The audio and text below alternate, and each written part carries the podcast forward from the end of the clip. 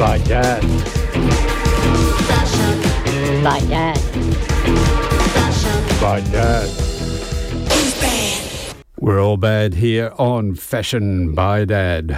Well, we're all sinners. Some of us have committed fashion crimes, others have only sinned in our minds. Yes, we are perched on the edge. And for the next hour, your Dash and Dada is joined by Guy Lane of Vita. Vita is new religion, religion without a deity. Welcome, Guy. Hello, how you going there? Now, Guy, you've just uh, brought in a little pocketbook called Vita Awakening. Yes. So uh, that's introducing the, um, you're calling it the rethinking our place on Earth. Do you want to just introduce that to the listener? So, um, uh, the Vita Awakening uh, is a concept of uh, helping people to uh, develop a spiritual affiliation with uh, nature and the living planet. And this little book uh, tries to do two things, uh, synergizing two things together. One of which is some environmental education around explaining how uh, the greenhouse effects works and how that's uh, concerning for climate change. Yeah, about the first half of the book is really a very straightforward Yep, yep, yep. in, uh, introduction to the idea of gas molecules and Yeah. Brownian and motion and all of those things we learnt in high school Forgot, science. forgot from high school.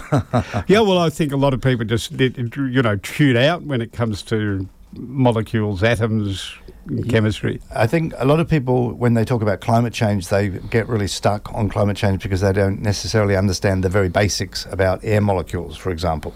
So I've just tried to approach the subject by stepping from the very, very beginnings all the way through in the space of 20 pages on a small book. It's only about 40 minutes or 30 minutes to read up to this point.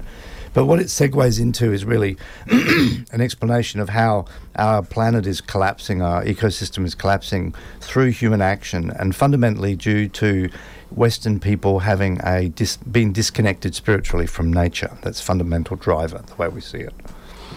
Mm. So is that a bit like the creation story in a, sense? You know, um, in the beginning was the Word, and the Word was God, and on the first day He created light. And Yeah, well, all, all spiritual philosophies uh, seek to answer those big questions, right? So this is about the big questions of where do we come from and why are we here and what happens when we die.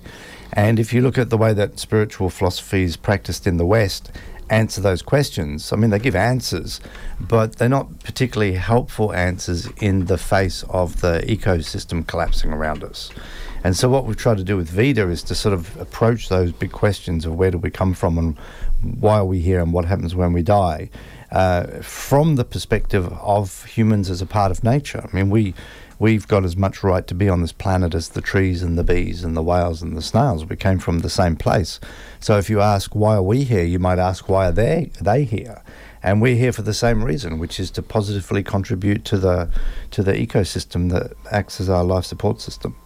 Um, so why do we need a, a framework to see that? I mean, someone who did remember their high school science, or someone who simply watches the world catching fire and the thousand year flood sweeping German towns into the Rhine. Or whichever ever river it was that you know flooded recently, gets that aha moment. Oh, dear, oh dear, the poo has hit the fan. We better do something. So, um, you know, there is a a reason based scientific framework that allows us to. Uh, encourage each other to take action. Why are you focused on the spiritual approach? Well, fundamentally, um, the destruction of the ecosystem can't just be seen as a scientific phenomena or an economic problem or a, a, a political problem. It's a it's a profoundly spiritual um, uh, thing that we're doing. You can't look at the destruction of, of, of, of effectively Mother Nature that birthed us, that provides us with the with the oxygen and the and the and the rainwater and the food that we need. You cannot see the destruction of that by human actions outside of uh, it being a, a profound spiritual uh, phenomenon. And we don't tend to think of it spiritually. We tend to think of it rationally. We think of it um, you know, in terms of science, in terms of politics, economics, technology.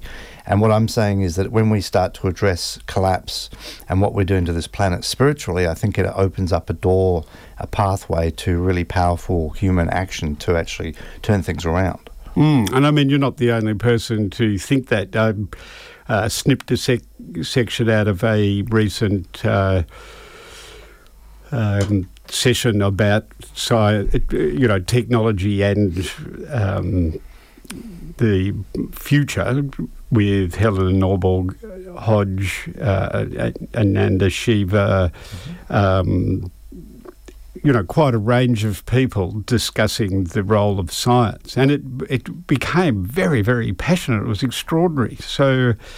Um, you know, it, it almost became a schism between people who thought we needed to be spiritually connected to the earth and people who thought we uh, adopt faith based approaches at the cost of reason. Mm-hmm, mm-hmm. And it, it, it, was a most extraordinary argument. I've sort of synthesized it down to about a five mm-hmm. minute mm-hmm. edit of it, which I'm, i might try and find during this hour because mm-hmm. it's really it's really fascinating. Mm-hmm. So when I hear that kind of passionate argument and inability to communicate between people who clearly care and uh, you know, highly conscious, it makes me makes me want to ask you, you know, very deeply why you think that it's a spiritual response that's required.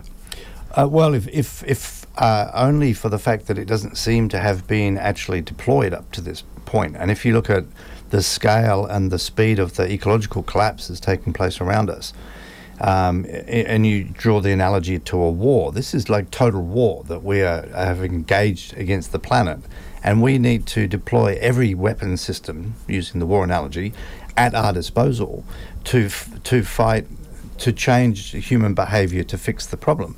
And spirituality is one of the most powerful drivers of human action. And broadly speaking, it's completely ignored in the environmental movement. Oh, absolutely. There's an anathema to it. When mm.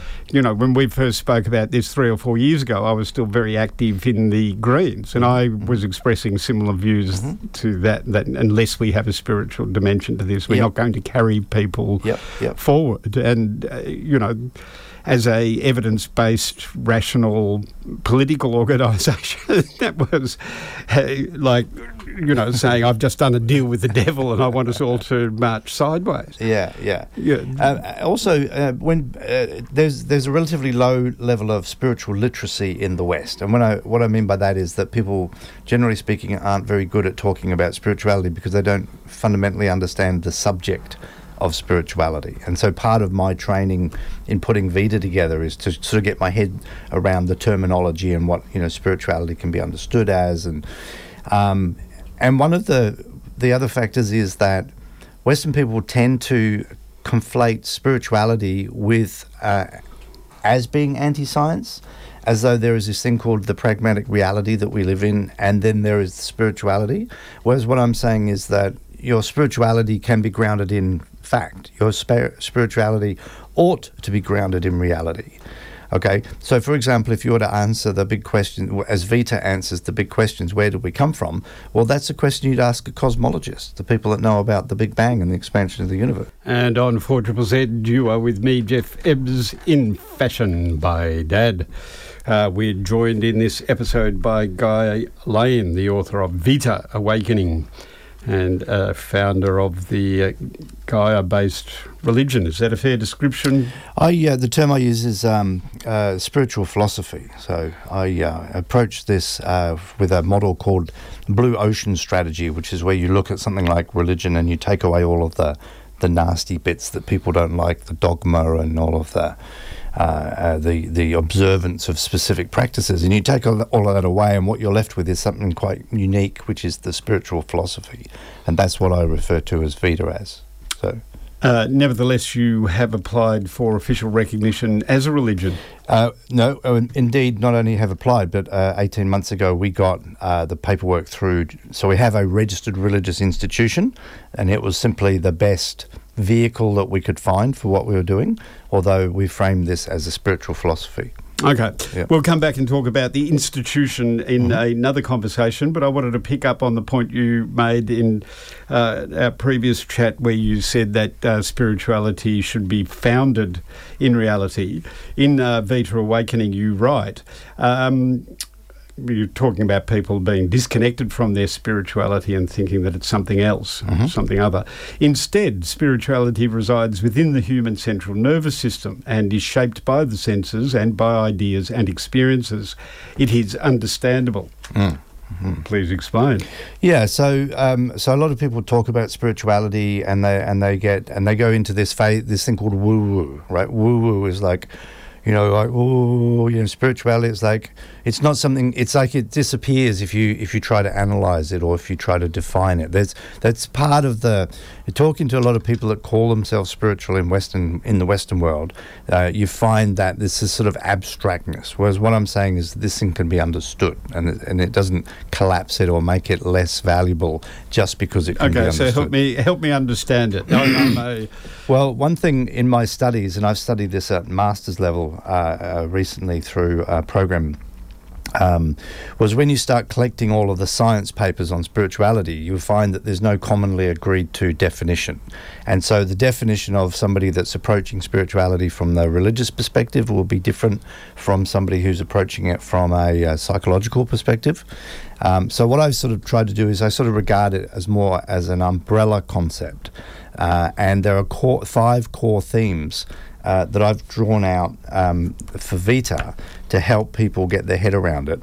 Um, and this is on page 70. And they, um, oh yeah, okay, I'm on page 48. Yeah, so okay, so, so to list them, so th- basically if, we, if you focus on these five core themes, it gives you enough of what spirituality is that it's a useful, meaningful term that you can work with. This is not the, the total, this is not the absolute truth where all the others are wrong. It's simply a frame of reference for spirituality that helps people get their head around it. So fundamentally, the five core themes are a golden rule, so an overarching, you know, idea with uh, under which one lives one's life. So it's, in Christianity, that is do unto others as you would have well, them do unto in you. fact, in most of the world's religions, it is that as well. Okay, so that. So that, how would you express that in Vita? Well, um, everyone simply just missed the planet, so you put the planet into it. So do unto others and the planet as you do unto you, unto unto. Okay, so yeah. the context is the planet. Uh, well, do unto others and the planet, right? Mm. So you mm. just add the planet in. Um, and then that becomes a frame of reference that you know that you can see your actions. You know, do you really want to be doing that to the planet? Because, or you know, because if you do that to the planet, the planet's going to do that back to you. You know. Okay. Next. Yep. Um, um, so the, the, next one would be uh, life's big questions. So we've addressed the first one. So uh, you know, uh, where do we come from? Talk to the cosmologists about the Big Bang. Talk about abiogenesis and the formation of life from the uh, minerals. You know, naturally occurring process. And then the big question, of course, what happens when we die? It's simply answered, what happens to uh, the trees and the bees and the whales and the snails? They get recycled back into the, the biosphere, right? Mm. We're um, all made of stars. Yeah, and then uh, another concept called peak experience is um, fundamental uh, in in spirituality studies, and this comes down to those sort of moments. For you know, to give an example, if you see a moonrise over a lake and you have that sense of elation, and you have uh, what's referred to as timelessness and flow, you lose track of your normal senses. So these are key core concepts.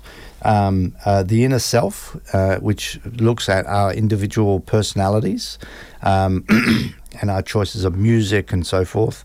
Um, but also uh, within the inner self, I refer to uh, what's called ecological self, which is the concept of seeing ourselves as a part of nature of which we are. The question is whether or not we have a heightened sense of that.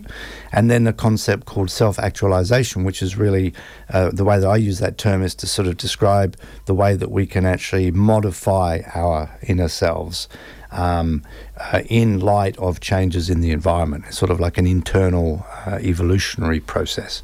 Now, as I listen to you talk, I think about your comment that the West has a warped view of spirituality. and one of the things that is very different about the Western view of spirituality and many other cultures is that we see it in terms of ourself. And a lot of the hmm. terms that you've just hmm. used hmm. are about ourself, you know, hmm. our heightened awareness or mm-hmm. the impact that it has on us. So surely if the role of spirituality is to connect us in a to the planet or to nature in a way that prevents us from harming mm-hmm. that environment which nurtures us, we need some kind of trigger to take us out of ourselves or be able to see outside of ourselves. Mm-hmm. How does that relate to those? Well, that comes that back to that about? concept of of the um, uh, ecological self, which is a term that I've poached from a, um, a Norwegian philosopher called Arne Naess who wrote about this back in the 70s, uh, part of the deep ecology movement, which is mm-hmm. seeing uh, where people see themselves as an in, as a component of the ecosystem, as opposed to the way that we have been framed, um, largely through Christianity.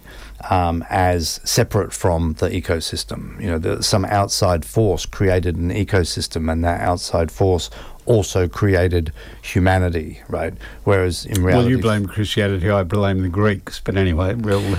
Well, we'll, well, put that to one side. Yeah, well, I remember the Greeks uh, actually did have a goddess of earth, so Gaia, so Greek goddess. Mm. So, um, uh, the the final one on the list here, though, back to the five, uh, is sacred values, um, and this is important things. And I think this is a really important thing for environment movement when when I go and attend these street protests, as I do occasionally, and you know, and I'm angry at the government, I'm angry at the government for trampling on my sacred values. And one of my sacred values is a biosphere that has integrity, the integrity of the biosphere. Uh, one of the sacred values that I hold is that the atmosphere, atmosphere shouldn't have 416 parts per million CO2 in it. And so, and so I frame these things spiritually Whereas I think that most people that attend environmental protests, environmental activists, frame them very rationally, even though I think they are actually motivated spiritually, they just don't know the language. And again, this comes back to this idea of spiritual literacy. And this is why I've tried to make this idea of spirituality approachable by breaking it down into these five themes. And so, what's the advantage of being able to frame them as spiritually? Why, why shouldn't we just frame them rationally? Well, uh, like I mentioned before, we're in a we're in a war of survival. We've got to try every try every tool, and this hasn't been properly tried. And secondly, if you observe um, uh, masters of fostering spirituality change, they bring about the most profound radical behavioural change. And I'll give you a, an extreme example just to go way to the extreme. Um, I study uh, the work of a, a, sociologist called Scott Atran, who visits the front lines of these internecine conflicts in the Middle East, and he gets inside the heads of these fighters and some of these, and he and he does a lot of work with ISIS. Right now, ISIS recruits people online. And then after a certain amount of time with the handler talking to these young kids, like 20 year old kids that just want to play football, not interested in politics or religion, typically don't know much about the, the Quran, right? And they are recruited online and then maybe they send a bus fare. They go to a camp and after three months they come out and these guys are ferocious fighters for the caliphate strapped in explosives who will readily die to protect their newly found sacred value of protecting the caliphate that is a that is a profound behavioural change that is fostered not by appealing to their rational minds, but appealing spirituality to spirituality, appealing to their ideas about where they fit into this timeline of where do we come from and what happens when we die. The same thing happens to a lesser extent in um, you know in the streets around us uh, with Pentecostal Christians. You know they'll say, "Oh, did you know that Jesus loves you?" No, oh, shouldn't have said that. You know, three months later, you're handing over 10% of your pre-tax, you're attending church three times a day, you're reading the Bible, you profound behavioral changes by appealing to spirituality.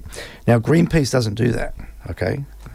Greenpeace doesn't appeal to spirituality. It appeals to our rational minds. That, you know, save the whale because of this, protect the forest because of that. It's very rational. So, what I'm trying to say is that if we start to appeal environmentally to people's spirituality, I think there's a possibility that we can actually foster the radical behavioural change in people that the environmental movement has been desperate to try and get. Okay, there's quite a few things to unpack in that. Um, one which I'm going to put to the side is that you've almost presented it as a marketing technique, which is not what I think you mean. Um, the one that I want to pick up first, though, is that you've used war analogies quite a lot, mm. and obviously in a time of great uh, military conflict, war is going to be on our minds.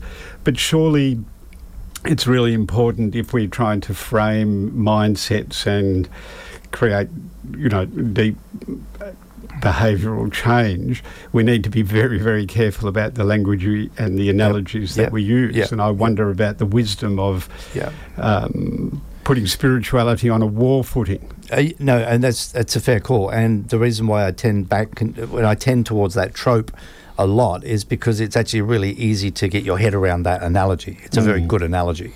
It's not good in as much as we want to be. You know, I mean, I'm pacifist. I'm not interested. I think war is atrocious, but it's uh, it's easy to describe because then you can use the terms like weapon and winning and armies and battles. So it's a good frame of reference in terms of its uh, yeah, how you can use it. And mm. I totally take your point. And if I can find a pacifist better version, version I'll yep. flip to that straight All right. Away. Well, that can be a, a little challenge. I'm just a hairy man in a waxed world. And we're all hairy here at 10 past 3 on 4 Triple Z in uh, Fashion by Dad. I'm with uh, Guy Lane, and we've been talking about spirituality, science, and so on. I just want to play a little piece from the Science and Localization uh, conference. So there was World Localization Day. It ran for a week. Um, and the one of the final sessions was called Finding the Way Home. So the discussion was ostensibly about what home means and how we find our way home, how we have a, a connection to place. Uh, the speakers that you're about to hear are Ella Noah Bancroft from Northern New South Wales, Stephan Harding from the Schumacher College in England, and Manish Jain from the Learning Societies Unconference, uh, with Helena Norberg Hodge in the chair. Imagine we're, and you hear this concept Gaia, you know, come, it's come from science and you hear hey, it's about the relationships between all the living organisms and the rocks and the atmosphere and the water and how the whole planet is one gigantic organism one great living being. This has come from our science. There's nothing i'd also argue it's come from psychedelics. I would well, also yeah. say the embodied form of what you're talking about is also deep ceremony, trance-like state, psychedelic, astral, um, astral plane projecting. I think there are different ways. I think I agree with what you're saying, but again, it's it's looking at it in a um, it, it's a way that we can comprehend it by the mind. I yeah. actually think if we examine indigenous worldviews, we will uh-huh. find the equivalent of Gaia. In other words, we'll find that most of them understood the inextricable oneness of life. And certainly, yeah. you know, if you go back to Taoism and if you look at Buddhism, there, there are different words, there's a, but essentially, life is one. All of life is one was a, a teaching of most of those cultures. Yeah. I'm not saying it's the only way to describe it. If if we dis- disregard that aspect of ourselves, which we've cultivated so much in the West, which we call science, and not the way we do science now, we are going to, we won't be whole. We've got to, it's, it's got to be part of it. And there's nothing, you see, it just makes your, your, um, your experience even deeper. Well, I'd like to hear what Manish, my niece, what you have to say. So, what concerns me is not science, but the dogma of science, the global dogma of science. Of course, where, of course, uh, yeah and I think that you know I would you know one thing I you know and try to share with different learners in our ecosystems is you know uh, a deep humility that needs to be there. And one of the ways is that is you know I I try to share some of the greatest blunders of science. You know like and and really saying that science can like the like the nuclear bomb for example that's very good yeah. and uh, and and einstein being the only you know one of the only scientists to apologize that we made a great blunder here i think that you know these these kinds of things need to be much openly, more openly discussed. And also how science has become very fragmented and people get hyper specialized in their mode without and lose the big picture they wouldn't very few scientists would be joining a conversation on big picture activism for example right. but that's not um, science i mean sci- yeah i understand i'm with you man well, that's that's the thing what science. i'm saying is that that needs to be cleaned up because that's all masking itself as part of the scientific dogma okay. and the third thing i just want to say the link of science to global capitalism now really it has become a vehicle of global capitalism and we need to again if you want to keep promoting science and defend it stephan what i would say that we need to clean up these things because wait, if you keep we do. Wait, wait, wait, wait. I like to see Stephan is getting is ready to jump out of his chair. So I'm. You know. no, no, I'm with you. Well, let me just let me respond briefly. Yeah, I'm with you, yeah. Manish. Of course. Yeah. I'm talking. But what is science? Science is sitting with a leaf and wondering, where did you come from? What made you? It's asking those very deep questions of a leaf. And when you do that with the deepest sincerity, deep, what do you find? There are chloroplasts, there are cells. Those chloroplasts were once free living bacteria. 3,500 million years. Wait a minute.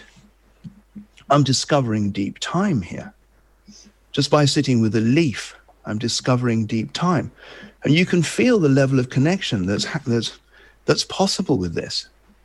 And I think I we think, need to use yeah. science. That's science. That yeah. that for me is science. But I also okay. would argue that perhaps science is a little bit behind the times, and that actually most scientific knowledge that is coming out, Indigenous people have known just through basically living. You know, it's different to look at a cell and intervene it with medical um, intervention than to see that leaf dancing on the tree and know it is alive because you are seeing and witnessing it it through oneness, which is something that we're also limited to. You know, if you know an, about neural pathways and the concept of what we're using our brains for in this mod- modern world, we we we don't even comprehend a fraction of the way that we used to think as human beings because part of our our lights are turned off in our brain and that part is the part that connects us so deeply to the natural world and the one that makes us want to observe it and find the answers to it and not just be in it and accept it. No, I, I think also, I think just one thing, I think we also have to, Stephan, look at when Monsanto invests billions to create mm. genetic engineering this is not a nice little man sitting contemplating a leaf and getting close to it. Hmm. It's it's the opposite, what you're pointing to. You're yeah. all pointing to the shadow. Really you're pointing to the shadow of science. You're right. Science has a big shadow. I'm sure localization could have a big shadow too, if you're not careful. you know, we could start killing other communities Definitely, over there. We really, Henry, I don't see many. Yeah, there's questions. a shadow in everything, and I think you're pointing to the shadow of science quite rightly but you're missing what it has to contribute. It's very interesting. You know, I'm a localizer like you, but I do feel a strong anti-science, which is understandable. But somehow I'm def- I must defend science in, in what it can really offer us. You know, otherwise I no, don't. No, I'm not. I'm, I'm not anti-science. I just think it's time for science to sit down and be quiet for a little while. You know, like that science has spoken a little bit too much, and now it's time for perhaps not science to talk and for something else to lead our culture. Yeah, no, I agree. But science, you see, that's like excluding a child from from the conversation. If you exclude science, science is a child needs to be there. I don't you think I don't think that's what we're saying, Stephan. I think uh, oh, it's going a bit extreme, good. but uh, I think the point is that this Stephan was basically talking about wisdom and philosophy, and I think the idea, the need is now to reclaim that within those traditions within science and re-highlight those and that these kinds of conversations might be very integral to that. Yeah.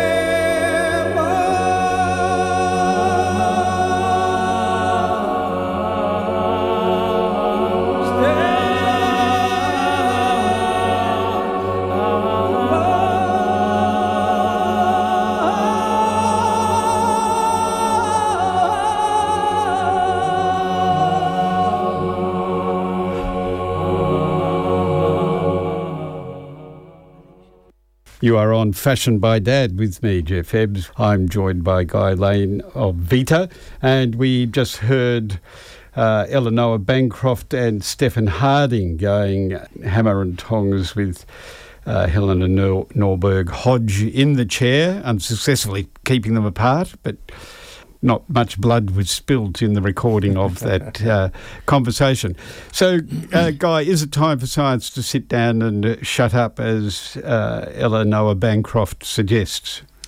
Um, no, I don't think so. I think I think part of the problem is that typically uh, in the West, people regard spirituality as being something that is innately anti-science. That there is a spiritual view of the world, and then there is independent of that is a scientific view of the world. I just don't think that's very helpful, and I think it's um, artificial. I don't think it actually makes any sense if you were to use the example of the worldview of the indigenous people, as as the woman was saying. Um, you know, uh, the Aboriginal people in Australia shaped um, boomerangs, and they, they shaped boomerangs based on on on on reality uh, uh, and the physics of you know and trial. Mm, you know, the aeroplane wing the, and the boomerang have exactly so there, the same. There's, there's a there's leading a, edge and trailing edge. Yeah, exactly. Now they didn't they didn't do it with supercomputers. They didn't they didn't develop the aerodynamics of the boomerang using the same tools that we do to these days for aircraft. But they nonetheless practiced a form of a form of science. There's no there's no separation. These are all different wisdoms, right? Spirituality eh, ultimately comes down to beliefs and you can have beliefs that are grounded in truths, or you can have beliefs that are grounded in abstracts, like the flying spaghetti monster, for example. Okay, so just because something is grounded in belief, it doesn't mean to say it shouldn't be anchored to reality. I think that's very important. But isn't isn't um, isn't a belief something that you uh, will defend against the evidence? Um, well, it certainly can be. I mean, I mean that, and that's the thing is that uh, belief doesn't need evidence, right? So if somebody holds a particular belief and somebody comes along and says evidence that runs counter to it, um, then because it's a belief, you know, you know, you can disregard the evidence. Huh? And so, isn't that the problem? Isn't that why rational people like Dawkins, for example, write books like The God Delusion mm. because they are concerned that belief denies or doesn't allow evidence into the well, frame? I, I, the, the, I come back to the the Church of the Flying Spaghetti Monster again. I, I like I really like using that as an analogy. This is the idea that the world was created by a bowl of pasta with meatballs in it called the Flying Spaghetti Monster. They refer to it by the non-gendered pronoun of quab. And if ever you see uh, a rope hanging off a fence, you go, oh, Quab, I've, I've detected, you know, Quab has spoken to me. I've been touched by his noodly mm. appendage. And I mean, there are people in Brisbane who've been married under the religion yeah, of okay, the flying my, spaghetti my, The point that I'm making is that um, you don't, there doesn't have to be a flying spaghetti monster for you to have a belief in it, right? There doesn't have to be a pink teapot floating in the atmosphere for you to believe in it. The trouble is when you believe in things that have got no tangible reality, uh, you kind of a little you can be you can get lost easily right? Whereas if you so so why beliefs, so so why talk about belief? Why include belief as part of the framing? Well because i believe that all all of spirituality falls within the realm of belief so, so the so your your um, uh, the the the uh, the golden rule that you follow is something that you believe is the best golden rule, right? You don't have factual evidence for that, and also we're starting to actually now go into this sort of semantics of the distinction between. Um, you know, knowledge and belief. And mm, but I'm not worried about the semantics. I'm not trying to uh, fine pick knowledge. What I'm concerned about is that you have detected, like many of us have detected, that we are not going to win the climate change debate, shift the population towards nurturing biodiversity at the expense of, as ScoMo would have it, their weekend in the four wheel drive. Mm. Um, we're not going to do that rationally. So we have to appeal to people's belief systems. Mm. And so yeah that's the motivation. Yeah. The concern, the, the, the problem whenever I've tried to have these discussions with rational people who come from that evidence based scientific background is that they will not buy into a belief based system because they are concerned that as soon as we accept belief as a cause for action, we throw away our capacity to respond to evidence. Yeah, yeah, yeah. So, so Vida's Vida's belief is that the best way to answer where we came from is to talk to the cosmologists and the biologists, and so it's a belief that's grounded in science. Okay, and so I guess what I'm saying is that you know you can believe something which is totally abstract, like God or the flying spaghetti monster, or you can believe uh, in something that is grounded in physical realities. Right, and there's a choice there, and I think that there's a there's a, there's, a, there's different outcomes. Uh, depending on how you mm. how you pass. Okay, so to go any further into that question does become semantic. semantic yeah. A another way that I would uh, look at it is that when you join a 12 step program like Alcoholics Anonymous or Narcotics Anonymous, one of the steps is to acknowledge a higher power. A higher power. Yeah. Now, I've spoken to many adventurers who've, you know, walked mountain ranges or spent months in the Antarctic and so on, who almost um, all of them say that their experience of being in awe of the world has changed their position on many, many issues. And so they recognize the earth as a higher power, mm-hmm. and they do that without giving up their rationality. Mm-hmm. And so, to me, in that story, in talking to them, I connect belief, spirituality, or whatever with experience without giving up rationality. Yeah, yeah but I'm not sure how one does that in terms of putting together a pocketbook like Vita Awakening, mm-hmm. because I haven't managed to express what shines out of them when they talk about meeting a bear in the forest mm. and mm. having to work out how to survive when there's an animal that could kill them with one blow. Mm-hmm. That's starting to lick its lip. It looks like it is thinking about breakfast. Yeah, yeah, yeah, you know, they, they felt an awe running through them, and when they talk to me about it, my hair stands on end. You know, I can feel start to feel my bowels boil, as mm-hmm. theirs must have been on the day on the mountain. Yeah, yeah. So we need awe. We need uh, we need to be in awe, and so to worship in that peak sense, a higher power, peak experience. Yeah, yeah, yeah. But I, I, I think it's so I, easy to fall back into that argument that we just heard those people having at the um, yeah. Well, you've got people talk about spirituality and people talk about science, and as if there's some sort of a battle between the two. Where in reality, it's I think it's I was uh, sitting in front of the TV a few weeks ago, and uh, and I had one of those moments of just like absolute awe, just from glancing up at the TV, and there was a underwater photography of the guy putting a probe into this huge sea sponge on the seafloor, and then pulled some of this material out, and were doing PCR polymerase chain reaction.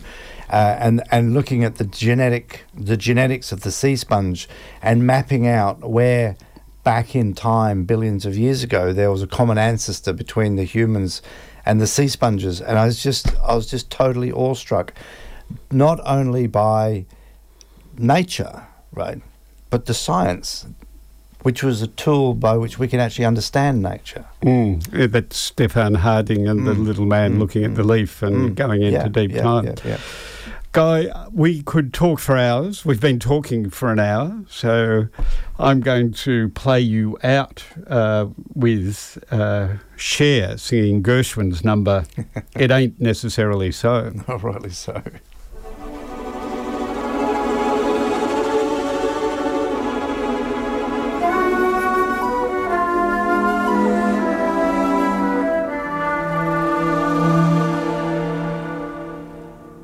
From this distant vantage point, the Earth might not seem of any particular interest. But for us, it's different. Consider again that dot. That's here. That's home. That's us. On it, everyone you love, everyone you know, everyone you ever heard of, every human being who ever was, lived out their lives the aggregate of our joy and suffering. Thousands of confident religions, ideologies, and economic doctrines. Every hunter and forager, every hero and coward, every creator and destroyer of civilization every king and peasant, every young couple in love, every mother and father, hopeful child, inventor and explorer, every teacher of morals, every corrupt politician, every superstar, every supreme leader, every saint and sinner in the history of our species lived there on a mote of dust suspended in a sunbeam. The earth is a very small stage in a vast cosmic arena. Think of the rivers of blood spilled by all those generals and emperors, so that in glory and triumph they could become the momentary masters of a fraction of a dot. Think of the endless cruelties visited by the inhabitants of one corner of this pixel on the scarcely distinguishable inhabitants of some other corner. How frequent their misunderstandings, how eager they are to kill one another, how fervent their hatreds. Our posturings, our imagined self-importance, the delusion that we have some privileged position in the universe, are challenged by this point of pale light. Our planet is a lonely speck in the great enveloping cosmic dark. In our obscurity, in all this vastness, there is no hint that help will come from elsewhere to save us from ourselves. The Earth is the only world known so far to harbor life. There is nowhere else, at least in the near future, to which our species could migrate. Visit? Yes. Settle? Not yet. Like it or not, for the moment, the Earth is where we make our stand. It has been said that astronomy is a humbling and character-building experience.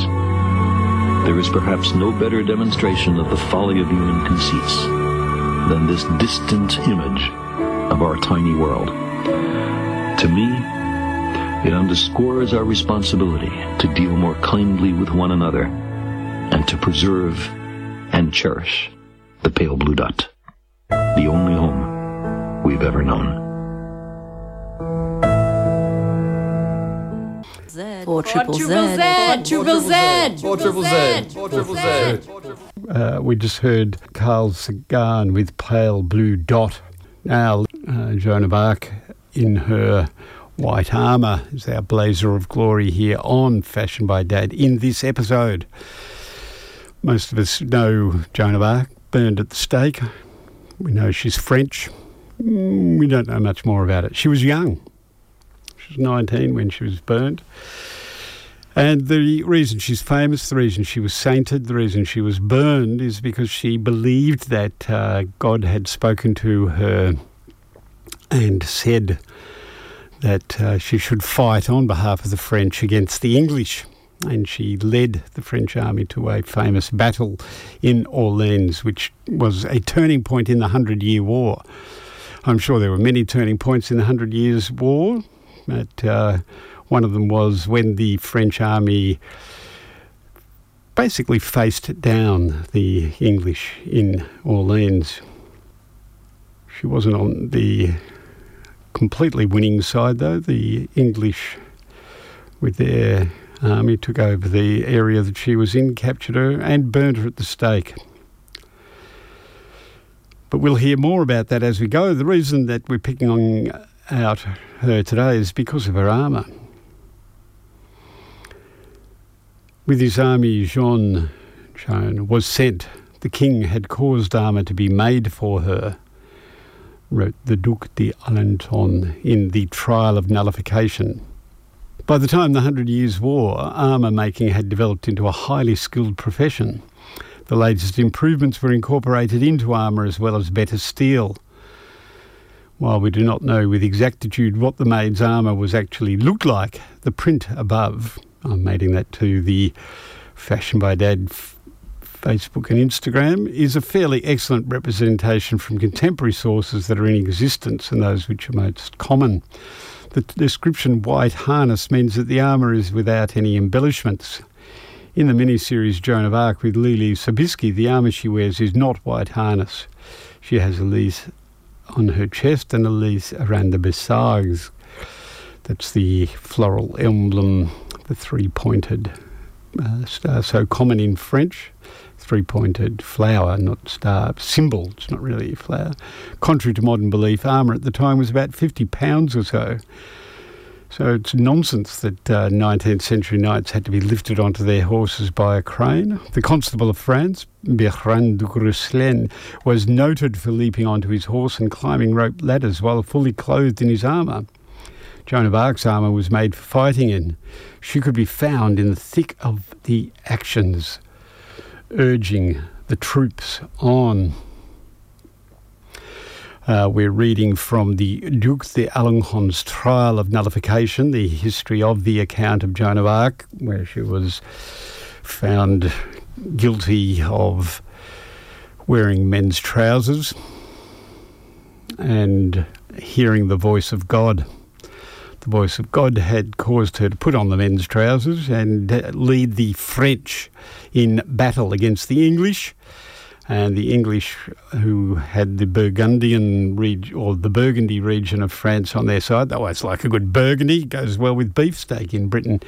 Anyway, the English and the Burgundians uh, captured Joan and burned her at the stake. Not for leading the French into war successfully and beating the crap out of them, but for wearing men's trousers. Uh, the Duke d'Alençon writing the uh, history of the trial against her notes that Jean made the attack in which I followed her as our men, or this is quoting a witness, as our men were invading the place, the Earl of Suffolk made proclamation that he wished to speak with me, but we did not listen and the attack continued. Jean was on a ladder, her standard in her hand, when her standard was struck and she hit herself on the head with a stone and was partly spent, which struck her head covering without visor, known as a calotte. She was thrown to the ground, but raising herself, she cried, Friends, friends, come on, come on, our Lord has doomed the English. They are ours, keep a good heart. Jean was there wounded by an arrow which penetrated half a foot between the neck and the shoulder, but she continued nonetheless to fight, taking no remedy for her wounds. That uh, witness there was Jean Bastard of Orleans, Count de Noailles. Uh, the king's troops remained there from morning to night, and Jean was wounded, but it was necessary to take off her armour to dress the wound. But hardly was it dressed when she armed herself afresh and went to rejoin her followers at the attack and the assault, which had gone on from morning without ceasing. That was quoting Louis de Conte from the trial of nullification. So, Joan um, basically face down the English. Here is a scene from Bresson's film Joan of Arc, where the young Jean, uh, 17 years old at the time, rides out to face the English and asks them to go home in the name of God. I have a message for your King Henry. It is a message from God. Go home. Go now in peace. If you do not go now, you will be buried in this field. I've seen enough blood. But if you want more, I can't stop you. I can only warn you that it will be your blood, not ours. I'm waiting for your answer.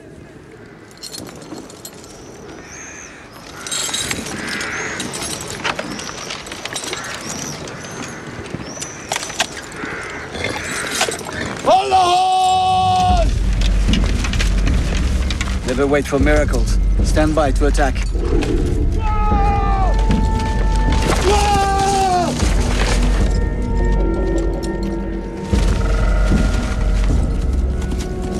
No.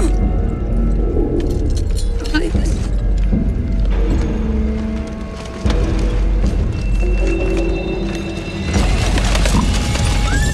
My lord. Please.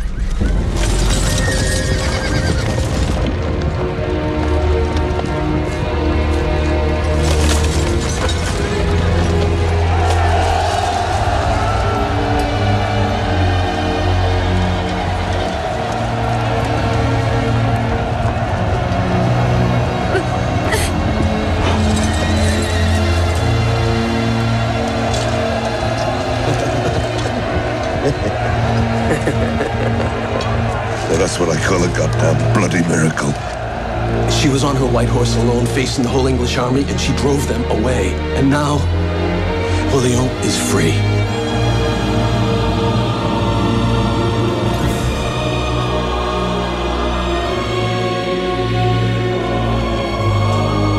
We lost Orleans. I want that girl. I want that girl.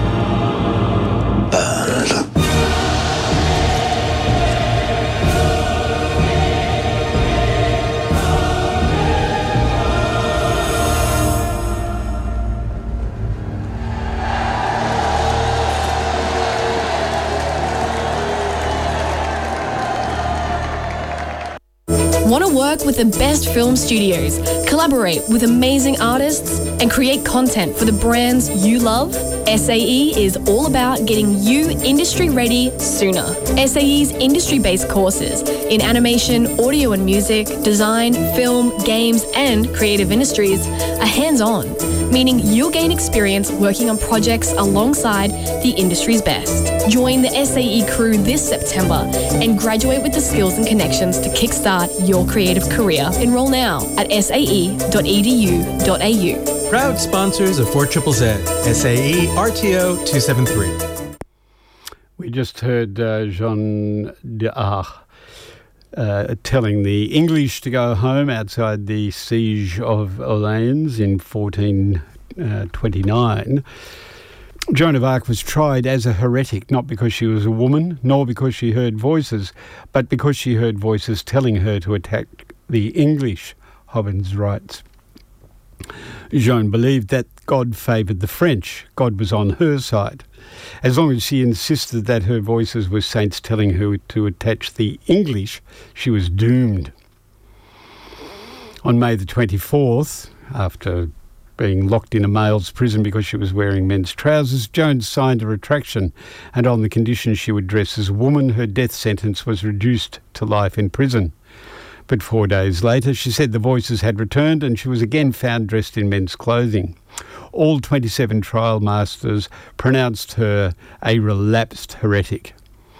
We say and determine that you have falsely imagined revelations and divine apparitions, that you are a pernicious temptress, presumptuous, credulous, rash, superstitious, a false prophetess, a blasphemer against God and his saints, scornful of God in his sacraments, a transgressor of divine law, sacred doctrine, and ecclesiastical decrees, that you are seditious, cruel, apostate, schismatic, straying in many ways from our faith, and in these ways you have rashly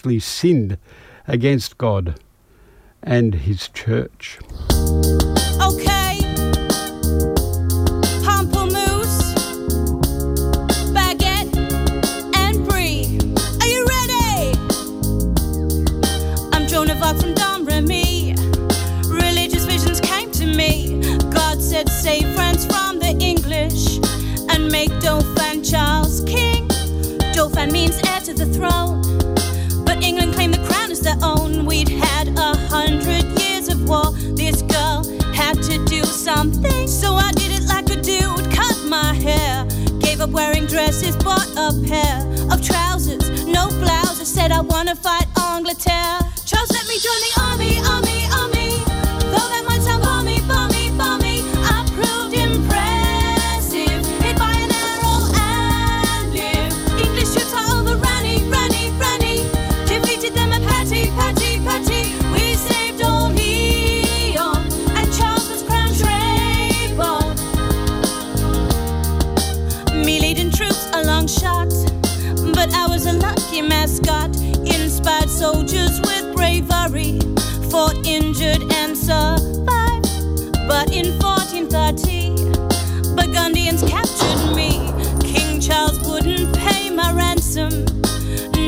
Told me why. Being prisoner was not my style. Tried escaping from my captors vile. But then the English who'd fought me, bought me, made me stand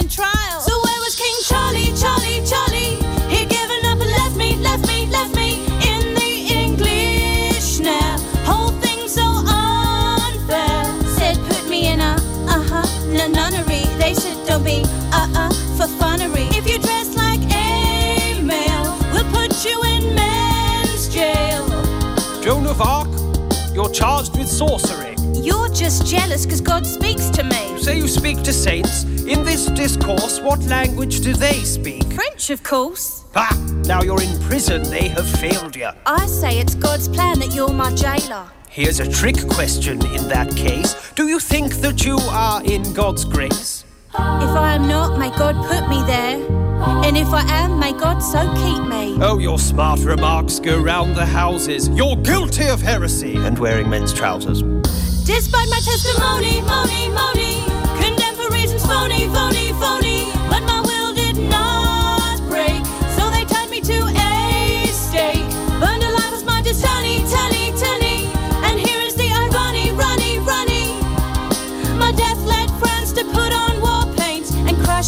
English, so now I'm a saint.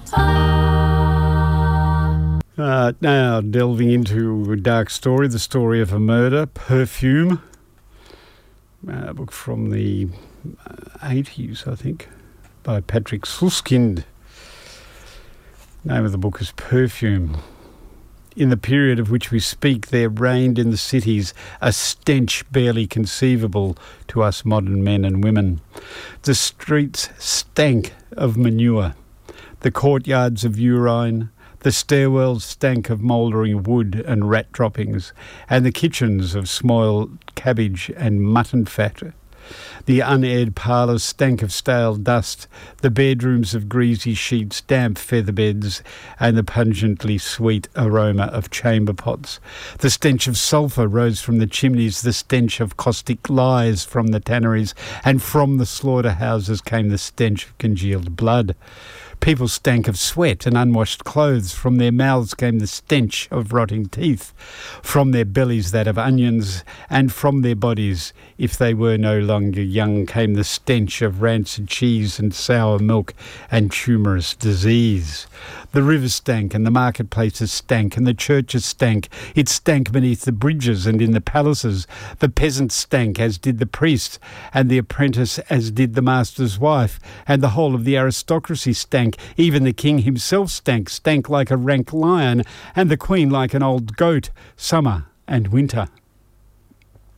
For in the 18th century there was nothing to hinder bacteria busy at decomposition, and so there was no human activity, either constructive or destructive, no manifestation of germinating or decaying life that was not accompanied by stench.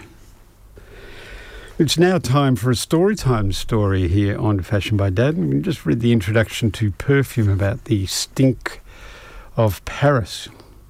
And in that world of odeur, odor and odor, the um, perfume was an important antidote to the stink of that bacteria. So perfumiers were very uh, important suppliers to the wealthy. Perfumes like Pellissier's could make a shambles of the whole market. If the rage one year was Hungary water, and Baldini accordingly stocked up on lavender, bergamot, and rosemary to cover for the demand, he came Pellissier with his Air de Musc, an ultra heavy musk accent. Suddenly, everyone had to reek like an animal, and Baldini had to rework his rosemary into hair oil, and so the lavender into chassé. If, however, he then bought adequate supplies of musk, civet, and castor for the next year, Pellissier would take a notion to create a perfume called Forest Blossom, which would be an immediate success. And when, after long nights of experiment or costly bribes, Baldini had finally found out the ingredients in Forest Blossom, Pellissier would trump him again with Turkish Nights, or Lisbon Spice, or Bouquet, Bouquet de la Cour, or some such damn thing. The man was indeed a danger to the whole trade with his reckless creativity. It made you wish for a return to the old rigid guild laws, made you wish for draconian measures against this nonconformist, against this inflationist of scent.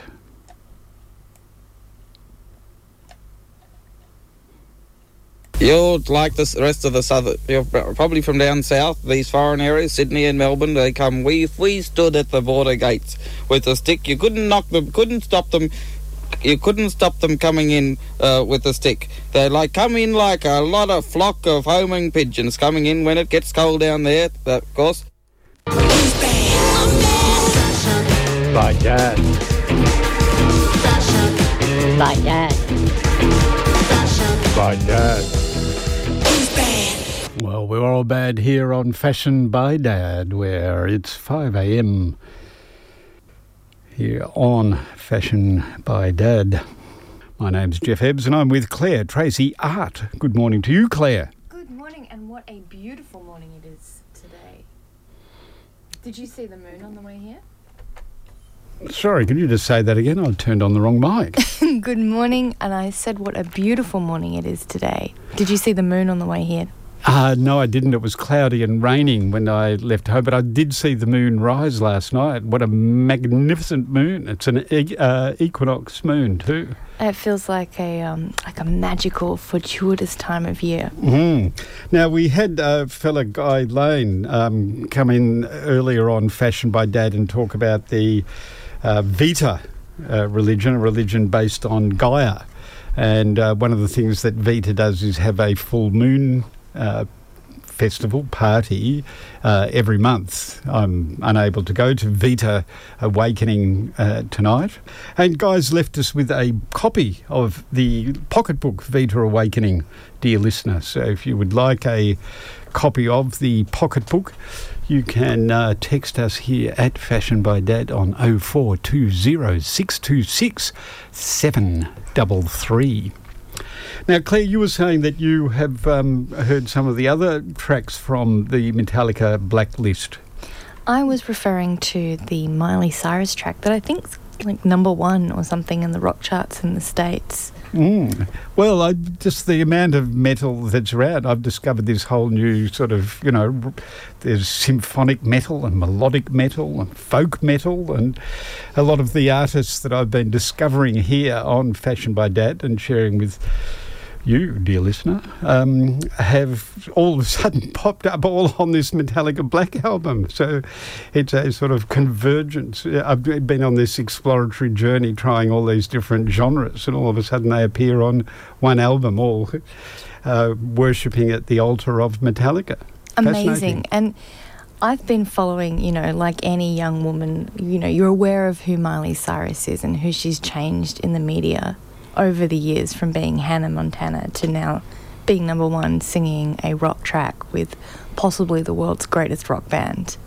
Um, and whatever you think of that, you've got to admire her for flipping the script and kind of creating her own presence.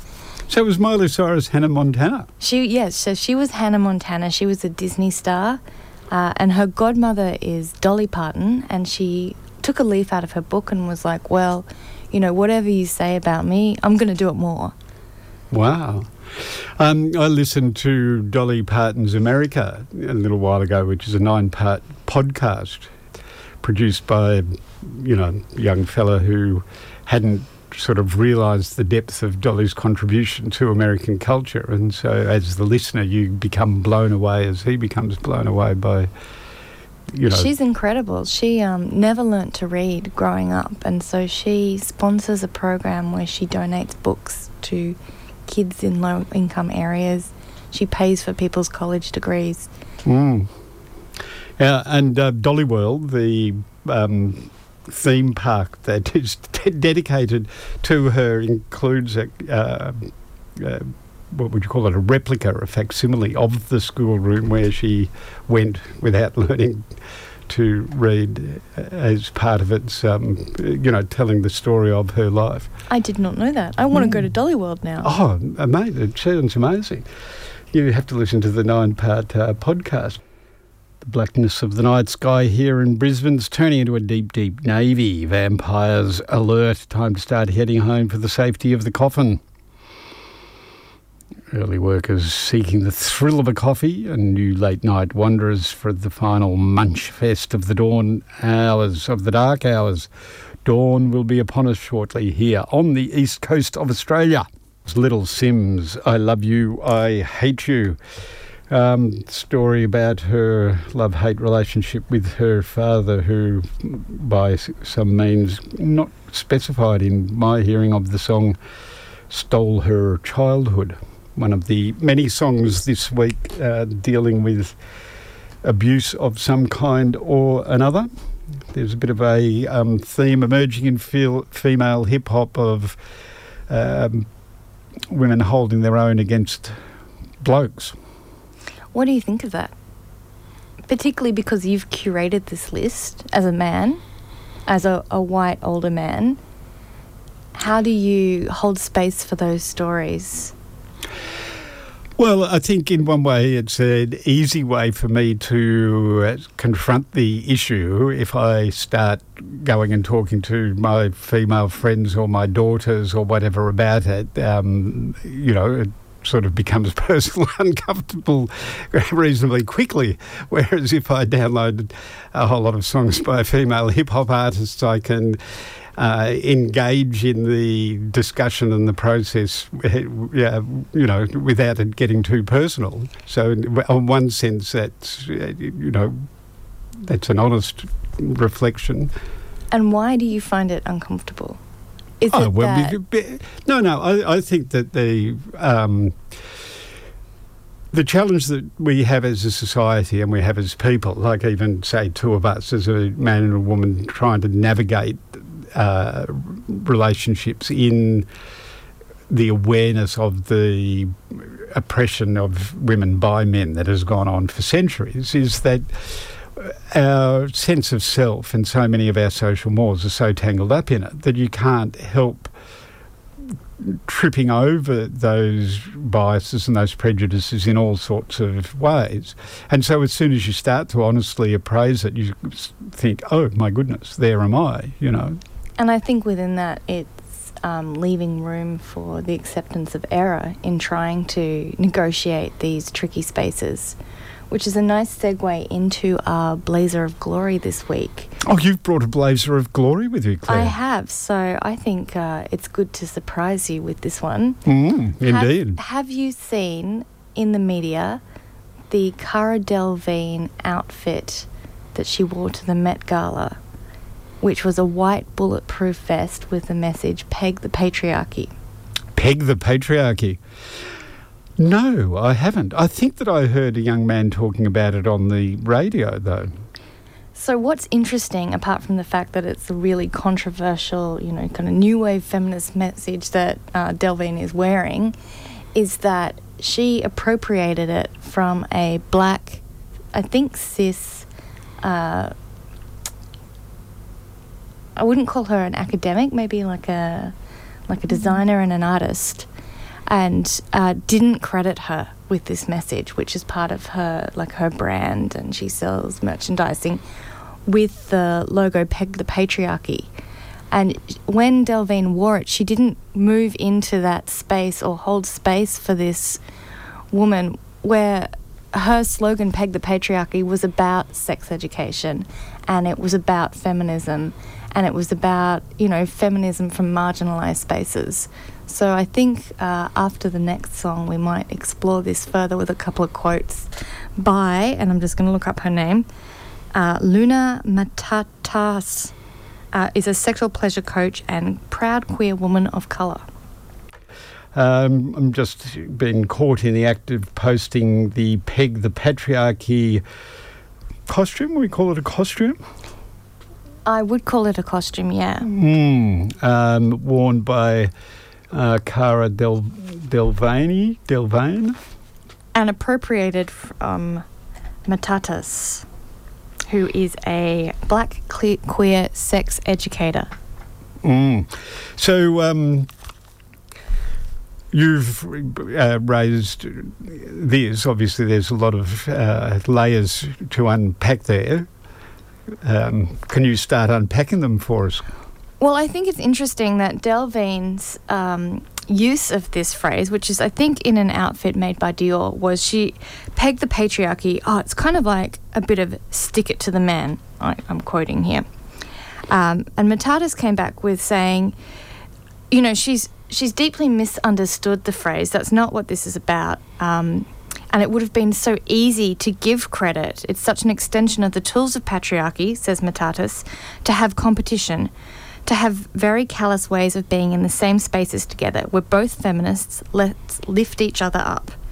So I think that harks back to what we're talking about holding space for these difficult conversations, and within that, crediting you know who you're talking about and the spaces that you're talking about. Well, you can't have an honest conversation without being honest. That's part of the logic of what you're saying, isn't it?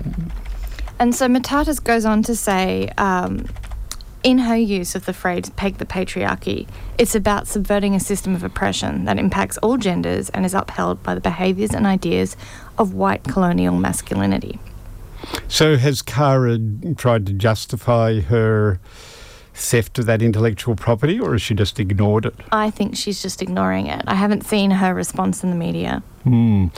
And uh, in the media that you've been watching, listening to, observing, has there been a lot of discussion of the issues that you're raising, or has it just been, wow, look at what Cara's wearing? It started off as, wow, ooh, Cara's wearing, you know, a phrase that's a bit refers to anal sex and women having um, wearing strap-ons and you know having anal sex with men and it's all about you know women standing up against men but now the conversation has shifted to the fact that she has appropriated this phrase from a black queer sex educator without crediting her or really understanding what the phrase was meant to have intended and the depth behind it Mm.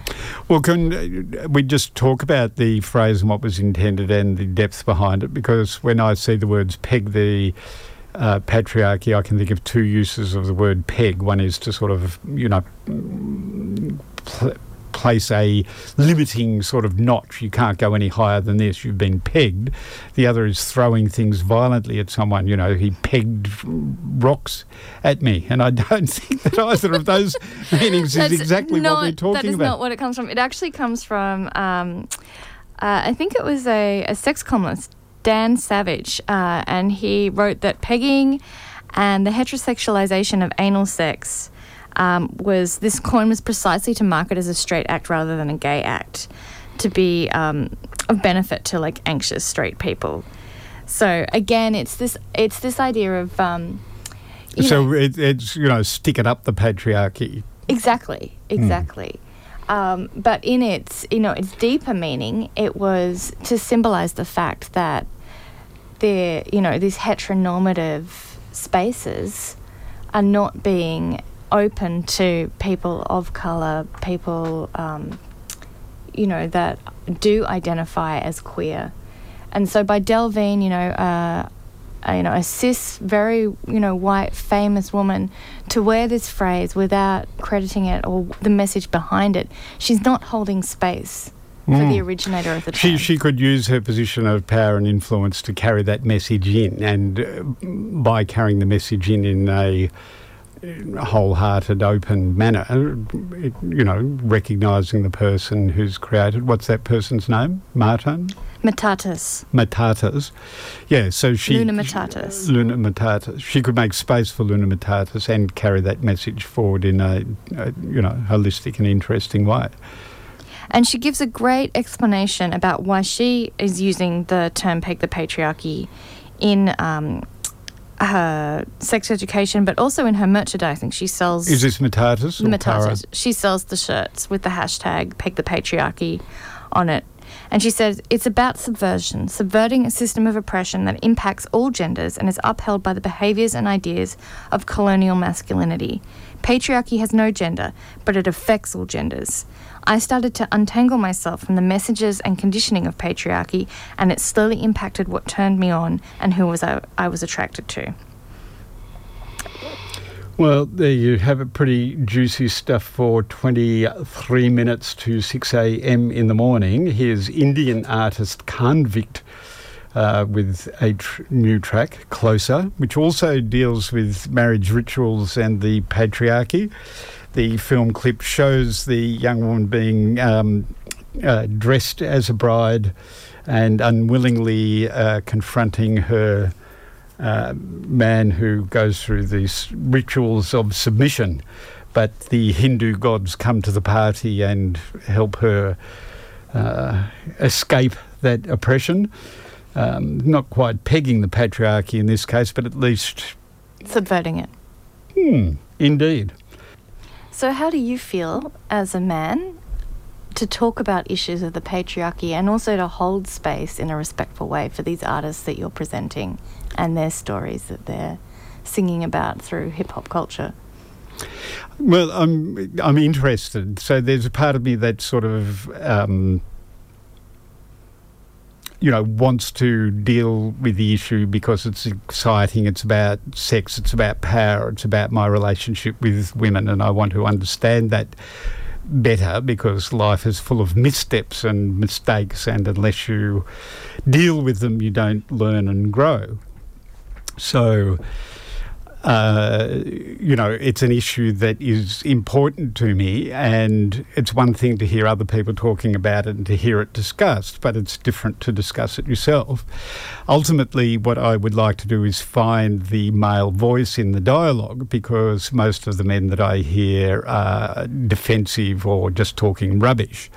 Uh, and what I hear coming from a lot of these women are very powerful, very complex messages that probably warrant some unpacking in themselves, but I don't think that it's appropriate for an old white male, the stale pale male like myself, to do that unpacking. So I'm very pleased to have the opportunity to talk about it with you. Um, uh, but you know, in terms of how I feel, there's quite, you know, there's quite a lot in uh, in that to consider. See, I find it really refreshing that you're open to having these conversations about holding space for point of views you might not be familiar with or you might not agree with. And I think, uh, you know, embracing the, the missteps one can make along the way uh, and being open to, you know, hearing correction or hearing opinions about your behavior or the way you think about things, uh, whether you're a man or a woman, whether you're old or young, whether you, you know, uh, black or white, or all the wonderful shades in between. That's how we move forwards together as a society and a community. Oh, absolutely. And I mean, one of the hardest things to do is to listen to criticism or listen to the unfolding of the things that you don't know about yourself. When you suddenly see yourself from someone else's point of view, it can be quite horrifying. And I wanted to ask you a question. What other ways do you hold space for perhaps not being the most, you know, dominant person in the room? Do you step back when, you know, you're in meetings with women or, you know, is there a conscious thing you do to, uh, you know, try and subvert the patriarchy in your own way? Um, well, I am learning. You know, one of the things that occurred uh, recently is that I've been listening back to previous episodes of Fashion by Dad where you've joined me on microphone, and I've realised just how much I shut you up and talk over the top of you. So I'm refraining from doing that. So that's one small.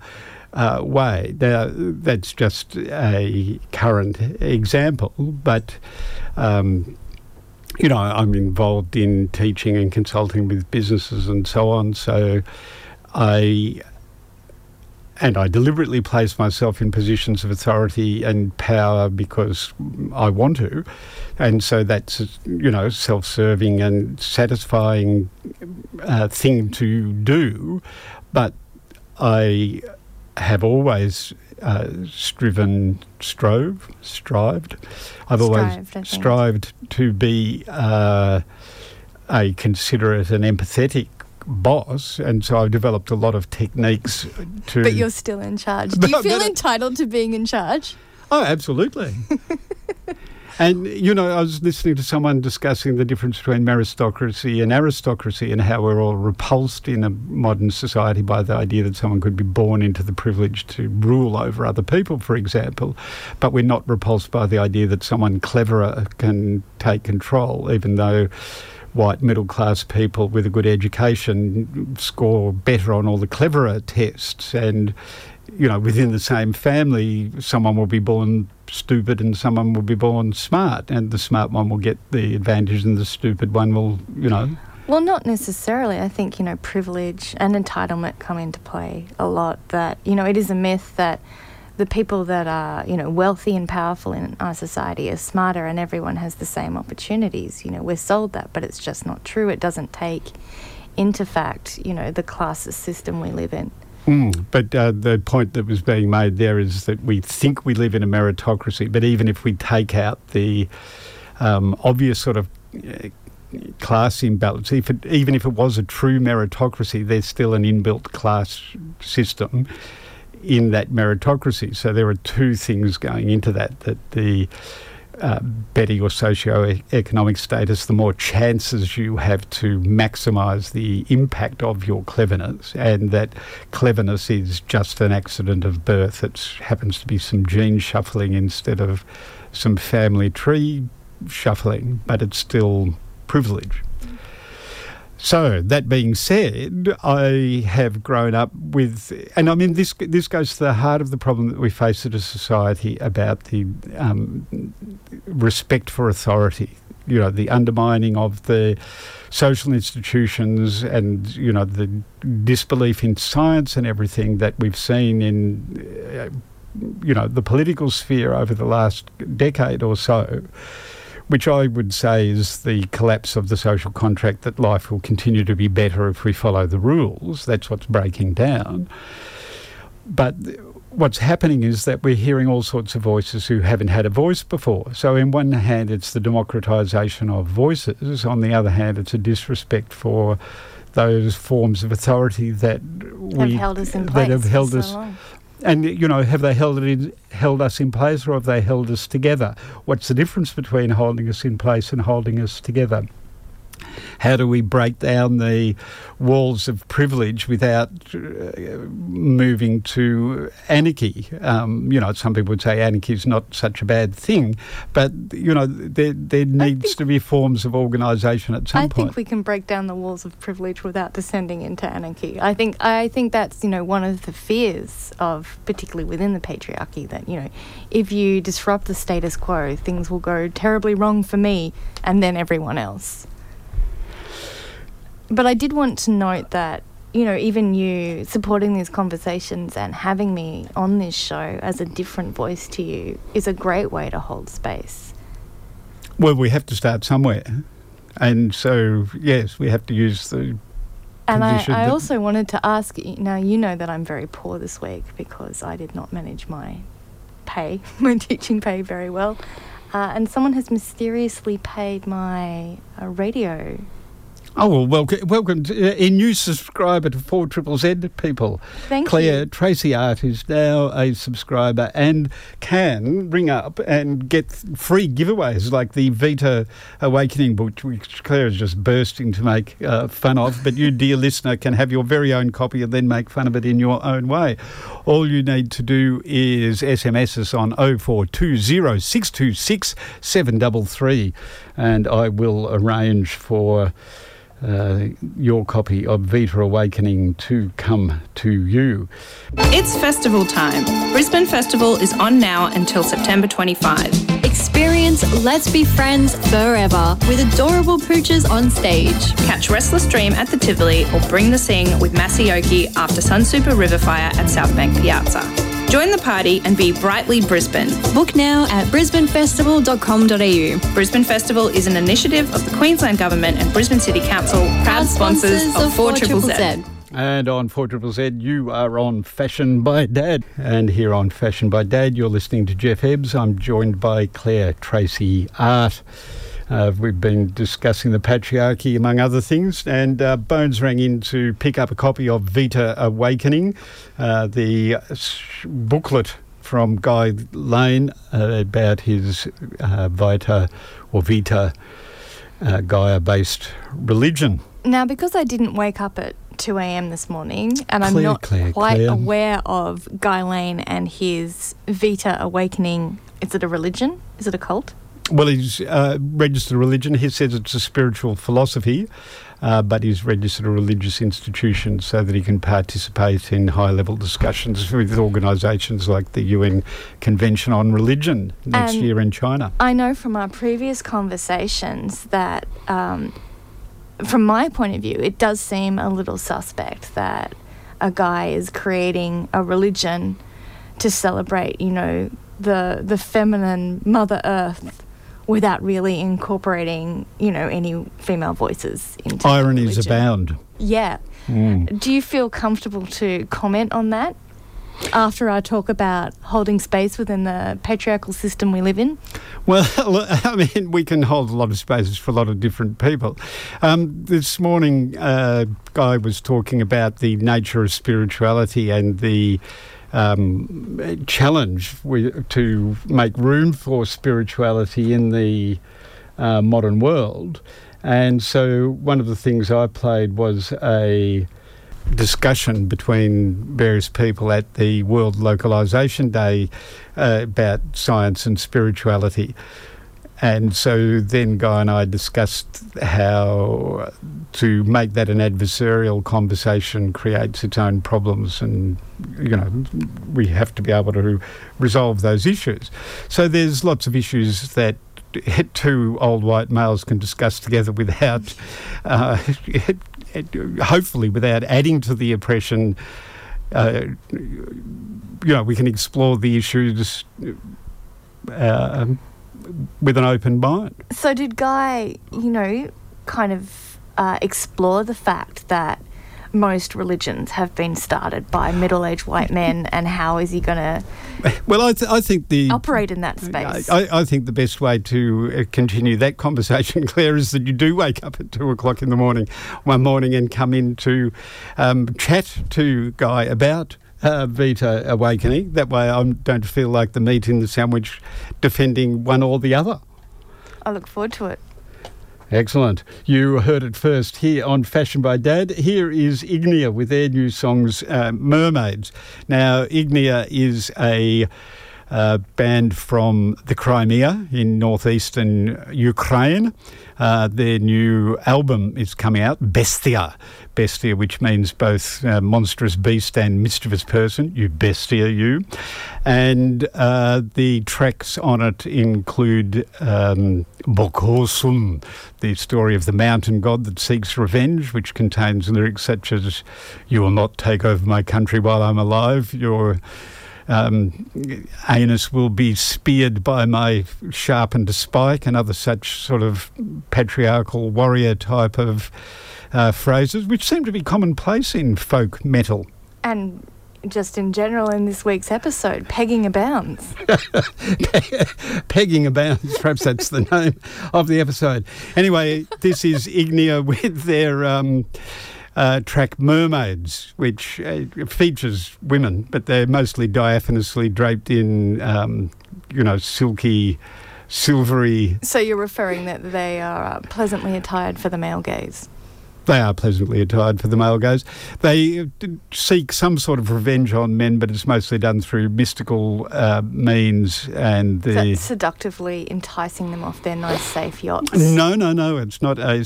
They um, employ a sort of form of witchcraft, which uh, their actions. Uh, they they use the men as puppets. Sounds good to me. And if you watch the Ignea film clips, um, you start to wonder if that distinctly male sounding throat singing is actually coming out of one of the lead singer's mouth. She's uh, petite and uh, sort of, but wild. You know, this absolutely wild face and expression. So, why do you think deepened throat singing is particularly male sounding to you? Well, because the, the deep sounding throat singing that I hear mostly comes out of male bodies. Interesting. I've heard a lot of, uh, you know, I have a, a secret love for heavy metal and well, not secret so much longer. Uh, well, you will just have to ha- catch up with Ignea. So they're releasing tracks for their forthcoming album, Bestia, as we speak. Mermaids is the second one offered in the last month or so, and Bosorkun, the uh, mountain god, is another. Now, we're just about out of time. Claire Tracy Art. So it's been fabulous to have you here on Fashion by Dad thank you for having me. And hopefully, today we can all lean into those uncomfortable spaces where we will have some sort of self realization about the unconscious roles we play in society.